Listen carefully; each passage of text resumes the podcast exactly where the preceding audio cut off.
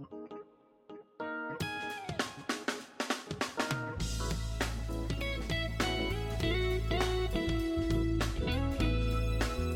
日新聞ポッドキャスト明日の種。この番組はさまざまな現場で取材をする中日新聞の記者が記事に盛り込めなかった思いやエピソードを語る番組です。これから大きなニュースに育っていく話の種。家庭や職場の話題が豊かになる話の種をお届けします。今日は新聞という商品になる瀬戸際でミスを逃さない校閲記者さんをお呼びしています。名古屋本社編集局校閲部の靴掛亮さんです。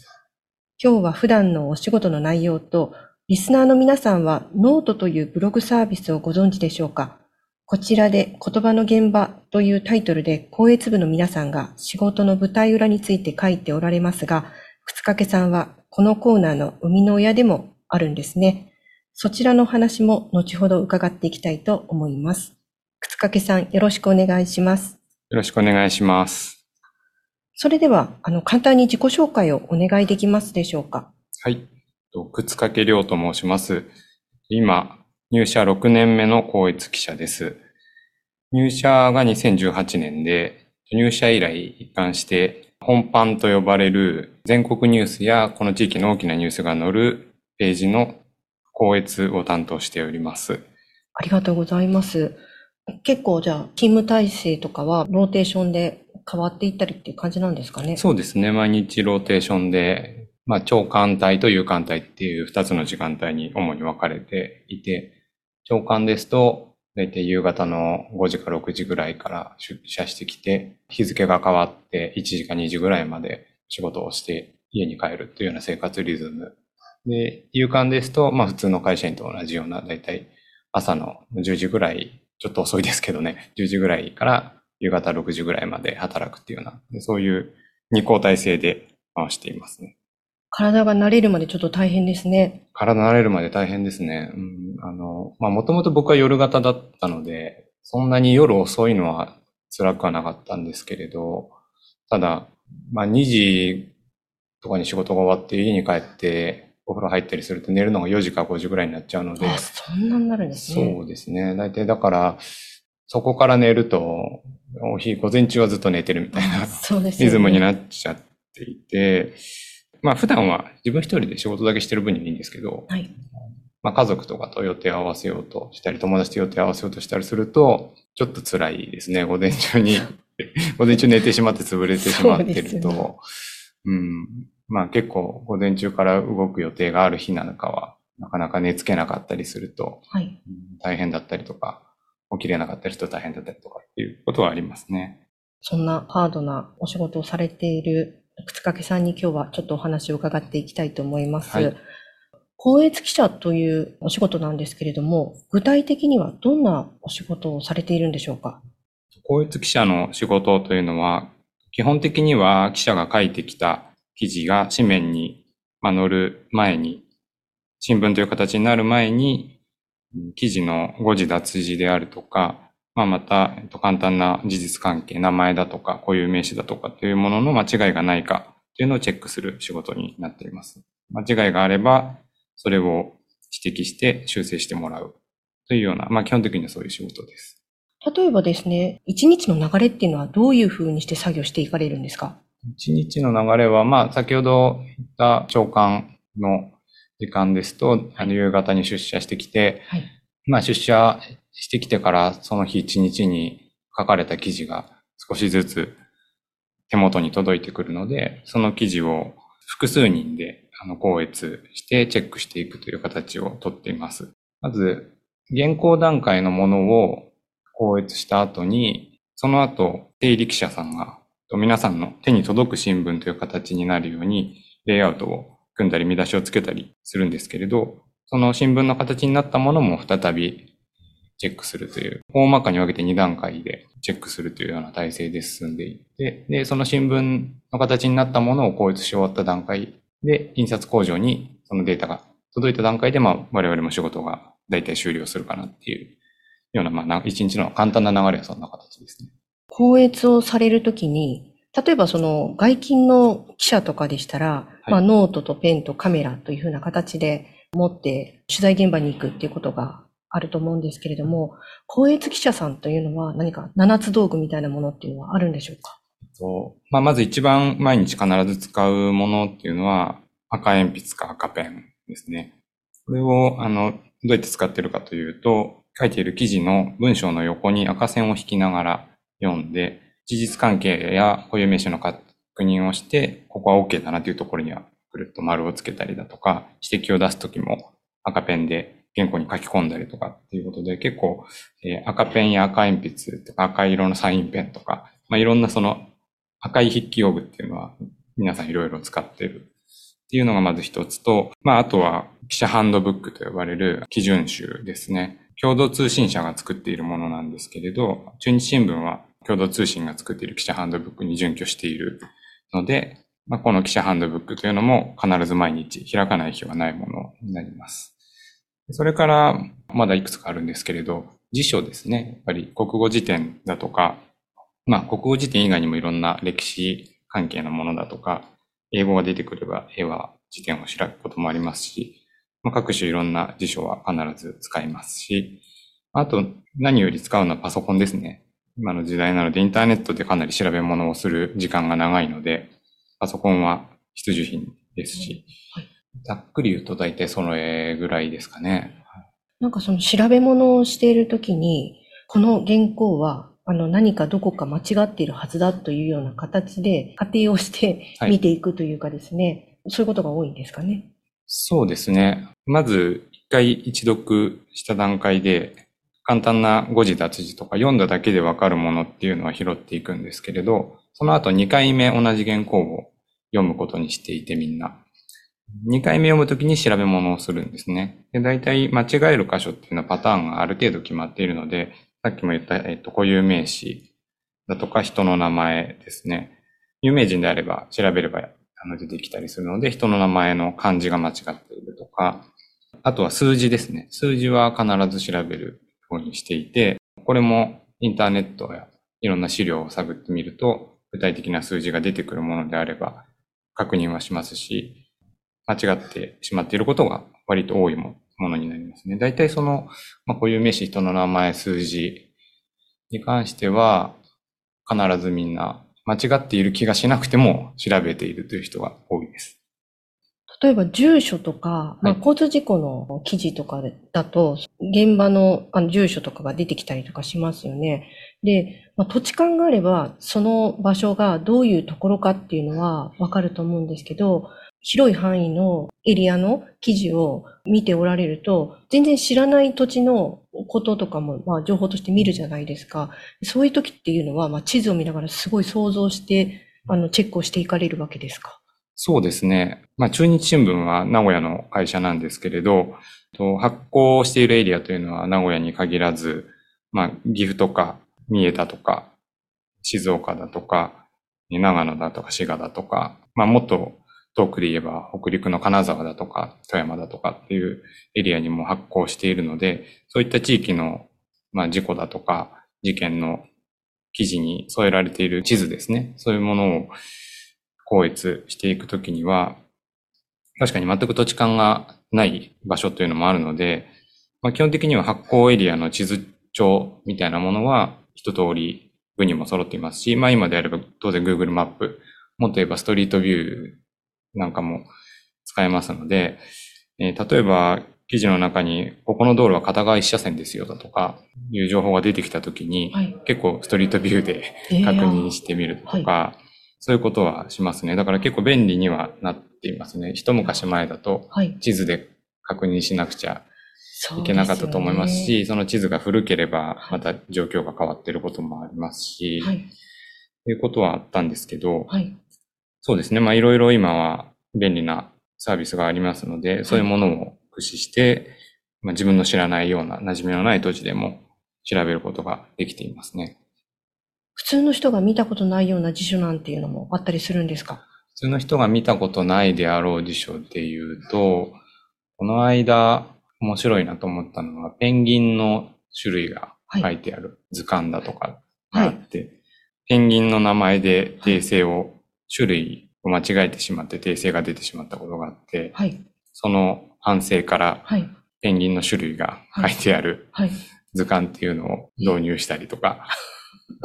まあ、あとは、最近あんまり見ないだろうなっていうので言えば、はい、あの時刻表とか、はい、そういうものも未だにきっちり紙の時刻表なんかもあるので、それを使って、はい、あの例えば電車の運休だとか、遅延があった時に調べてる方もいますね。あそうですか、すごい細かいですね。そうですね。記事にはそこまで反映されないかもしれないところも想像して、これなんか時間帯合ってるなとか、そういうのを見てちゃんとチェックをされていくってことなんですね。そうですね。あの、確かに記事に反映されていなくても、この時間にここを通ってる電車はおそらく、この何時発の、どこどこ発の電車だったんだろうなっていうことを、まあ、時刻表を開いてみればわかるので、まあ、それ見た上で、例えば、通過時間が、明らかに大幅にずれていたりすると、これ間違ってないですかとか、いう話をすることもありますし、はいうん、そういう記事に盛り込めれない部分から推測して調べることもあります。これね、新聞制作って時間が限られるじゃないですか。一本あたりの原稿っていうのは、どれぐらいの時間で見るとかっていうのはあるんですか？そうですね。その日の記事の本数だとか、忙しさの状況にもよるんですけれど、はい、大体どうなんだろうな。本当にまちまちなんですね。行数だとか、記事の長さや内容によっても調べる長さっていうのは違うんですけど、はい、平均するとどうなんですかね、5分か10分ぐらいになるのかな、1本あたり。というのも、はい、調べても出てこないものっていうのは、はい、校閲としてはある意味楽でして、先ほどあの言ったように、一度何も調べずに読むんですね。で、その後に調べ物をしながら読むっていう、まあ一人で一つの原稿を二重に読む形で作業が進んでいくんですけど、はい、極端なことを言えば調べても全く出てこないような記事。はい、例えばその本当に外交関係の記事で、人の名前ぐらいしか調べがつかない記事っていうのありますよね。あの本当に処方、一番最初の大ニュースだと、それを知ってる、そういうことが起きましたよっていうこと自体が大きなニュースだと、はい、要は我々はその全く新しい情報になるので、はい、新しいニュースというのは、いくら過去の記事を検索しても、ね、あの、今日起こった新しいことというのは、当然調べようがないわけですよね。はい。だから、そういうものに関しては、あの1回目の誤字脱字がないかという作業、プラス、まあ簡単な外国の首脳の名前だとか、そういうものだけを見ればいいので、はい、すごくある意味、スクープとか大ニュースであればあるほど、はい、調べる要素が減っていくので、効率としては意外とさらっと終わってしまう記事だったりしますし、逆に過去の事件や災害なんかの振り返りの記事だとかまとめの記事だとすると、逆にそれは大変なんですよね。過去の記事を全部探っていって、あの、こういうことがありましたよ。この時はこうでしたとか、何月何日にこの人は逮捕されているとか、災害で言えば、この時点で何人ぐらいの方が亡くなられる被害があってとかっていう話が出てきてしまうと、はい、それはどこかに必ず記録が残っているので、はい、逆に調べがつくので、調べることにすごく時間がかかってしまうだとか、もしかするとその取材する記者が書く大変さと、どうなんですかね。僕もあの、取材して記事を書いた経験があんまりないので、わからないんですけど、はい、若干そこにギャップがあるかもしれないですね。スクープを取る方がきっと、取材記者の方は大変なんですかね。確かにまあ大変ではありますけれども、そこの間違いがあるかどうかっていうのは、案外そのさらっと見飛ばしてしまうというんですかね。合っているということが前提で、目が節穴になっていることが結構あったりするんですよね。そうですね。あの、はい、取材した記者の方が、その、はい、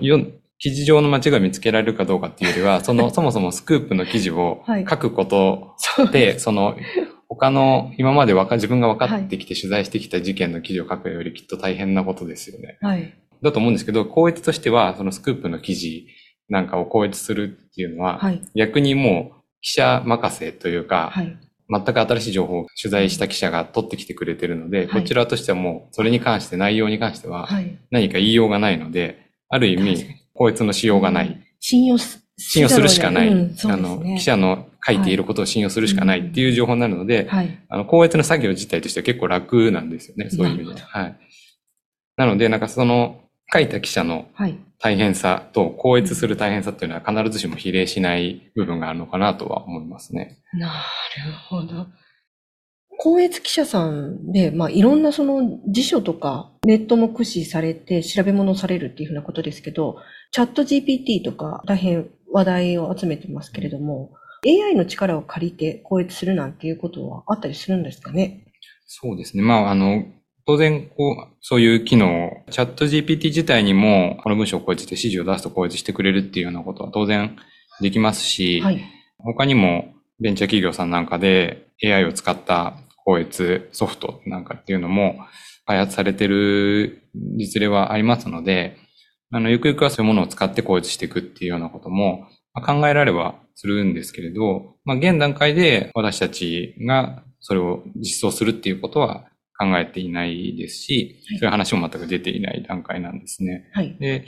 ただやっぱりその時代の流れで今後使うことはもしかしたらあるかもしれないですし、それがあるから、こいつ人数もちょっと少なくてもいいよね、なんていうことも、もしかするとあるのかなとは当然考えています。まあ、現段階でも、記者が記事を書くソフト上に、あの、自動で高越部内で決められたような、高越部内ではないですけど、ハンドブックや社内で決められた指摘をしてくれ、自動でしてくれるようなシステムっていうのは存在していますので、そういうものの力っていうのは今でも借りていますし、はい、そういうものとの向き合い方だとか、そういうことも今後は当然考えていかなくちゃいけないなと思いますね。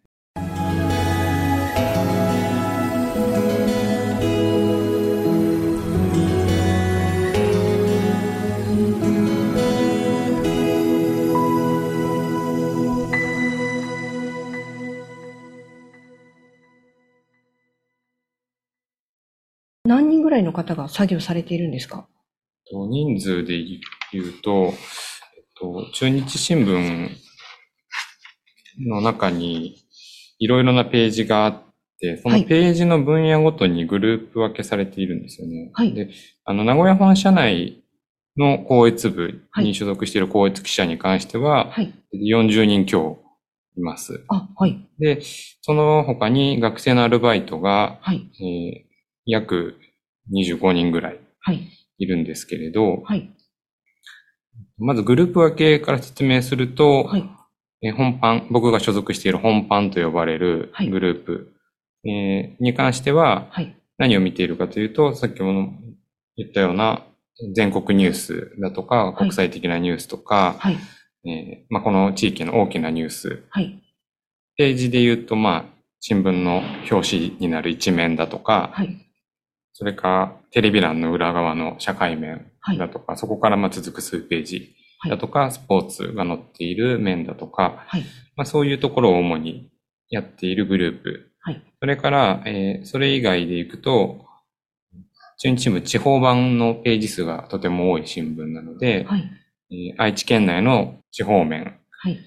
を見る愛知県版というグループと、愛知県以外の地方版を見るグループ、はい、地方版というグループ、はい、と、また、えっ、ー、と、より内側のページの生活面だとか、はい、芸能だとか、そういったページも新聞にはあるんですけど、はい、そういう特集面と呼ばれるページを見ているグループっていうことで、だいたい4グループに名古屋本社の法律は分かれています。はい、で一番人数を割いているのが、やっぱり全国ニュースや大きいニュースが載る本版というところで、はい、このグループは夕刊も見るグループなんですけれど、はい、そこが、だいたい日当たりですと、まあ、20人ちょっと超えるぐらいの人数で、高越作業をやっています。本番にもアルバイトが数人い。るんですけど、はい、アルバイトの割合は、まあ、割と少なめであって、愛知県版なんかに行くと、はい、まあ、アルバイトの割合がもうちょっと多くなって、社員が少なかったりだとかっていうことで、はい、そういうバランスでやってる部分はあるんですけれど、うん、だいたい1日あたり出勤してくるのがだい約全部合わせると40人ぐらいにはなるのかなと思います。結構いらっしゃるんですね。そうですね。日当たりでこう数えてみると結構いるんですね。うん例えばその地方支局で、その新人で配属されると、その警察取材から始まったりとかっていうことがあると思うんですけれども、公越記者さんの場合は、どの面から新人さんは担当するとか、そういうのはあるんですか？昔は面担制といって、僕が入社した頃は、一人1ページ担当制だったので、はい、その頃っていうのは、やっぱりその新聞で言うと、内側に近いページから大体デビューしていくっていう形で、例えば、新聞社用語かもしれないですけど、硬派ナンパなんてよく言われるじゃないですか。はい。硬派っていうのは大体1面、2面、3面。なぜかわからないですけど、2面をよくやってました、新人は。1、2、3面でいくと、2面が新人の担当っていうことが多かったですね。ローテーションがあるので、はい。毎日2面をやれるわけではなくて、はい。新人の頃は大体2面と、硬派であれば2面。で、ナンパっていう社会面って呼ばれる事件の、事件や事故とか、はい。柔らかいニュースが載っているページでいくと、はい、一番内側の第三社会面、三社って呼ばれているページを新人が担当していて、はい。あとは、今は少し変わってしまいましたけど、はい、特報っていうページがありましたよね。はい。その特報っていうページも結構、あの、比較的内側のページではあるんで、はい、それも新人の担当で、大体3ページをローテーションしてやっていくっていうのは僕の新人時代の担当でしたね。あ、そうですか。はい、特方面って長い記事を、まあ、特集で書いてあるコーナーですけど、専門的な話とか書いてあるんで、ものすごく調べたりとかするの大変なんじゃないんですか？そうですね。まあ、この辺はちょっと、あの、もう昔の話で多分言ってもいいと思うんですけど、はい、あの、特報っていうのは、はい、当時、結構東京本社で、はい、あの、書かれた記事が、まあ今もそうですけど、ほとんど東京本社で書かれた記事なんですよね。で東京本社ですでに載っている数日前に、東京新聞、はい、あの、純新聞が東京本社で出している、はい、東京新聞で、すでに載った記事を数日後に中日新聞に載せるっていうような使い方をしていることが多かったので、はい、あの、つまり東京本社で一度高越を置いて商品としてもう出来上がったものをもう一度見ることになるわけなんですよ。はい、なので、まあ、新人に任せても、多少長くても、はい、あの、まあ、一度最低限の高越は済んでますよね。はい、もちろんそこから少し数日経ってたりとか、名古屋のテイストに合わせて書き換えたりだとか、することはあるんですけれど、まあ、あと、名古屋本社向けにレイアウトを変えたりするので、はい、見出しやレイアウトも変わっているので、はい、そういった部分はチェックするんですけど、はい、ただその他のページと比べると、動きも少ない。動きというのは1日に新しい記事が何本も入ってきたりすることはまずないページになりますので、あの、落ち着いて効率ができるページであるので、まあそういう意味で新人向けだったっていう部分がありますので。逆に、その外側のあのコーナー、例えばその社会面ですとか、その一面とかっていうのは、ベテランの方が読んでいくってことになるんですね。そうですね。やっぱり一面や社会面っていうのは、まあ、一番目に触れるページだと思いますし、はいうん、何か大ニュースが起きた時なんかは結構幅に、はい、あの、組み替わったりすることもありますし、はい、そういう意味でベテランの方がついていることが多かったですね。靴垣さんが今まで高越のお仕事をされてきて、ヒヤッとされたこととかっていうのはありますか？そうですね。ヒヤッとしたこと、新人の頃は本当によくあって、はい、ちょっとやっぱり加減がわからないというか、高越の難しいところって、はい、どこまででも調べられるし、はい、手を抜こうと思えばいくらでも手を抜ける仕事なんですよね。はい。まあ間違いがあってもちろんいけないんですけど、はい、ただ、すごく調べようと思えば、はい、いくらでも調べられるんですよ。今インターネットがあるので、いろんな情報が出てきますし。はい、ただ、新聞制作は時間も限られてるし、その時間内で見なくちゃいけない原稿の本数っていうものも、その日によってはたくさんあったりするので、はい、ある程度で見切りをつけて次の原稿、次の原稿ってやっていかなくちゃいけない部分も当然あるんですよ。はい、そのさじ加減がわからなくて、はい、新人の頃はとにかく端から端まで調べなくちゃいけないんだと思って、細かい調べ物をバリバリやっていたら、肝心の誤字脱字だとか、新人の頃今思い出したもので一つあるとすると、写真の説明文と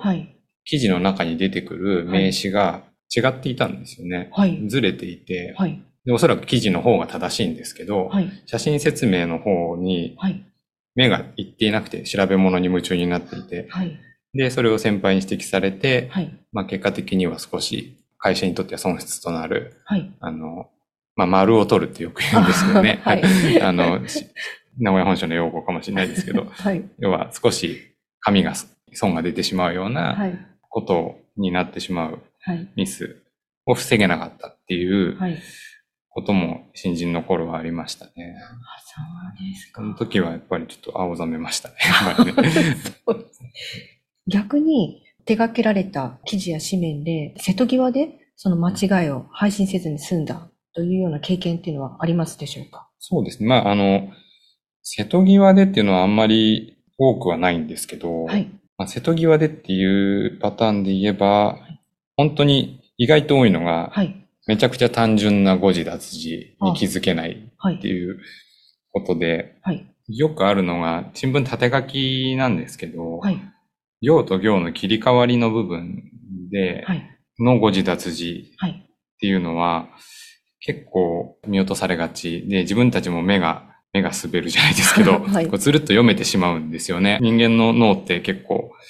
補正してしまうんで、読もうと思えば読めてしまうんですけど、はいそういう部分の誤字脱字だとかっていうのは、はい。結構さっき言ったレイアウトされた新聞のはい形になってようやく、それまでに何度も読んでるんですけど、いその形になって読んでて、あ、しまった、これ、抜けてるやんってなって慌ててパタパタって走っていくみたいなはい。ことっていうのは、まあよくある。結構、あの、毎日のように起こってることじゃないかなとは思うんですけど、はい。それ以外で言うと、まあ、決算のまとめ記事っていうのが載った時があったんですけれど、はい。その記事の中に出てきた、はい。まあ、決算のまとめ記事っていうのは、この、大体中部地方の主要な企業の決算が出揃いましたよっていうはい。記事で、各企業の、はい。まあ、百数十社ある企業の決算、今期の決算はこれぐらいでしたよ。売上高がこれぐらいで、はい。純利益がこれぐらいで、前年と比べて上がりました、下がりましたっていうような一覧が載り、それの解説の記事が横に添えられるっていう、はい。あの、まあ割と決まりで、毎年、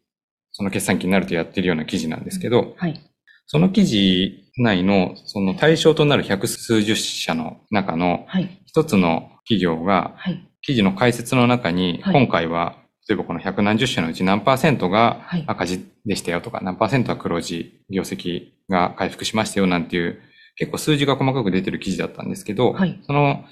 百数十社の中のはい。一つの企業が、はい。決算期の変更で、はい。比較してはいけない企業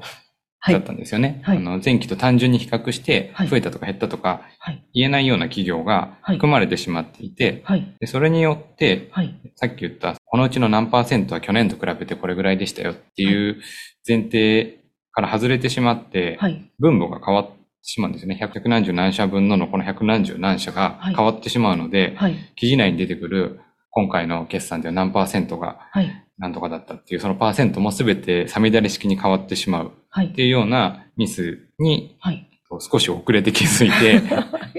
はい。で、あの、これもまあ、はい一部地域の方々には間違いが届いてしまったんですけど、はい。あの、なんとか、はい。まあ、名古屋周辺のはい。ところに配る記事に関しては、はい。こいつの指摘で防げたなんていうこともありましたね。あ、そうですか。靴掛さんの指摘で書いた記者さんは青ざめておられたんじゃないですか？そうかもしれないですね。そうですよね。うんでもきっと感謝されましたよね。そうですね。まあ、ただ、あの、僕らとしても、早い段階ではい。気づけていれば、本当は最初の段階で気づけていれば、はい。結局この記事によって一部の地域には、はい。すごく見たことないような長い訂正文が 出てしまったので、はい。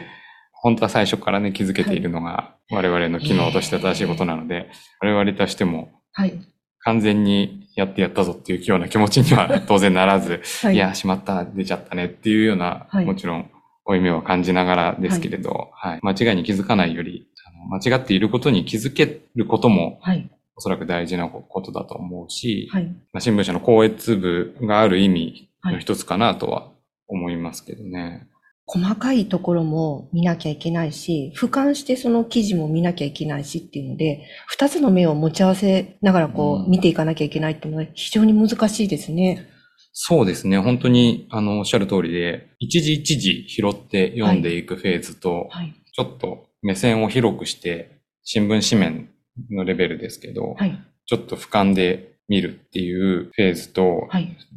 結構そうですね、読み方を意識して変えないといけないことがあるので、はい、そこの頭の切り替えをこううまくしていかなくちゃいけない部分はありますね。あのさっき言ったような最初の原稿で読んでいる段階っていうのは、本当に一時一時チェックしてるんですけど、はい、整理部さんがレイアウトし終えた新聞の形になったものに関して言えば、はい、あの、もうちょっと広い目で見て、はい、記事を一時一時読むんじゃなくて、見出しと、見出しに取られている言葉や数字と、中にある、記事内にある言葉や数字がしっかり合ってるのかとか、あの、さっき僕が見せてしまったような、写真説明と、本文中のものが合ってるだとか、まあ、それからもうちょっと言えば新聞社内のルール的にこれでいいのかっていうようなところとか、はい、まあ、そういう目線で見るフェーズになるので、はい、そこをちょっとうまく切り替えができないと、はい、本当木を見て森を見ずみたいなことがよく起こってしまうっていうのはありますね。